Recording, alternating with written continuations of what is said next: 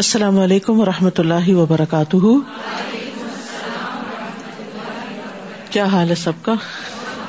کل کے پارے میں سے اہم نے کہا اخلاص کے ذریعے انسان شیطان کی چالوں سے بچ جاتا ہے۔ مومن کی مثال شہد کی مکھی کی طرح ہے، جو پاکیزہ رس لیتی ہے۔ تکبر تمام برائیوں کی جڑ ہے۔ اللہ سبحان و تعالیٰ کی پہچان انسان کو اس قابل کر دیتی ہے کہ وہ بہت سی مشکلات سہ جاتا ہے، کیونکہ وہ جانتا ہے کہ میرا رب میرے حال سے واقف ہے۔ میرے رب کو سب پتا ہے۔ اللہ سبحان تعالیٰ کی مدد حاصل کرنے کے لیے، اس کا ساتھ پانے کے لیے احسان اور تقوا کی ربش صبر کا طریقہ اختیار کرنا چاہیے۔ دنیا کی طرف زیادہ جھکاؤ انسان کو آخرت سے غافل کر دیتا ہے۔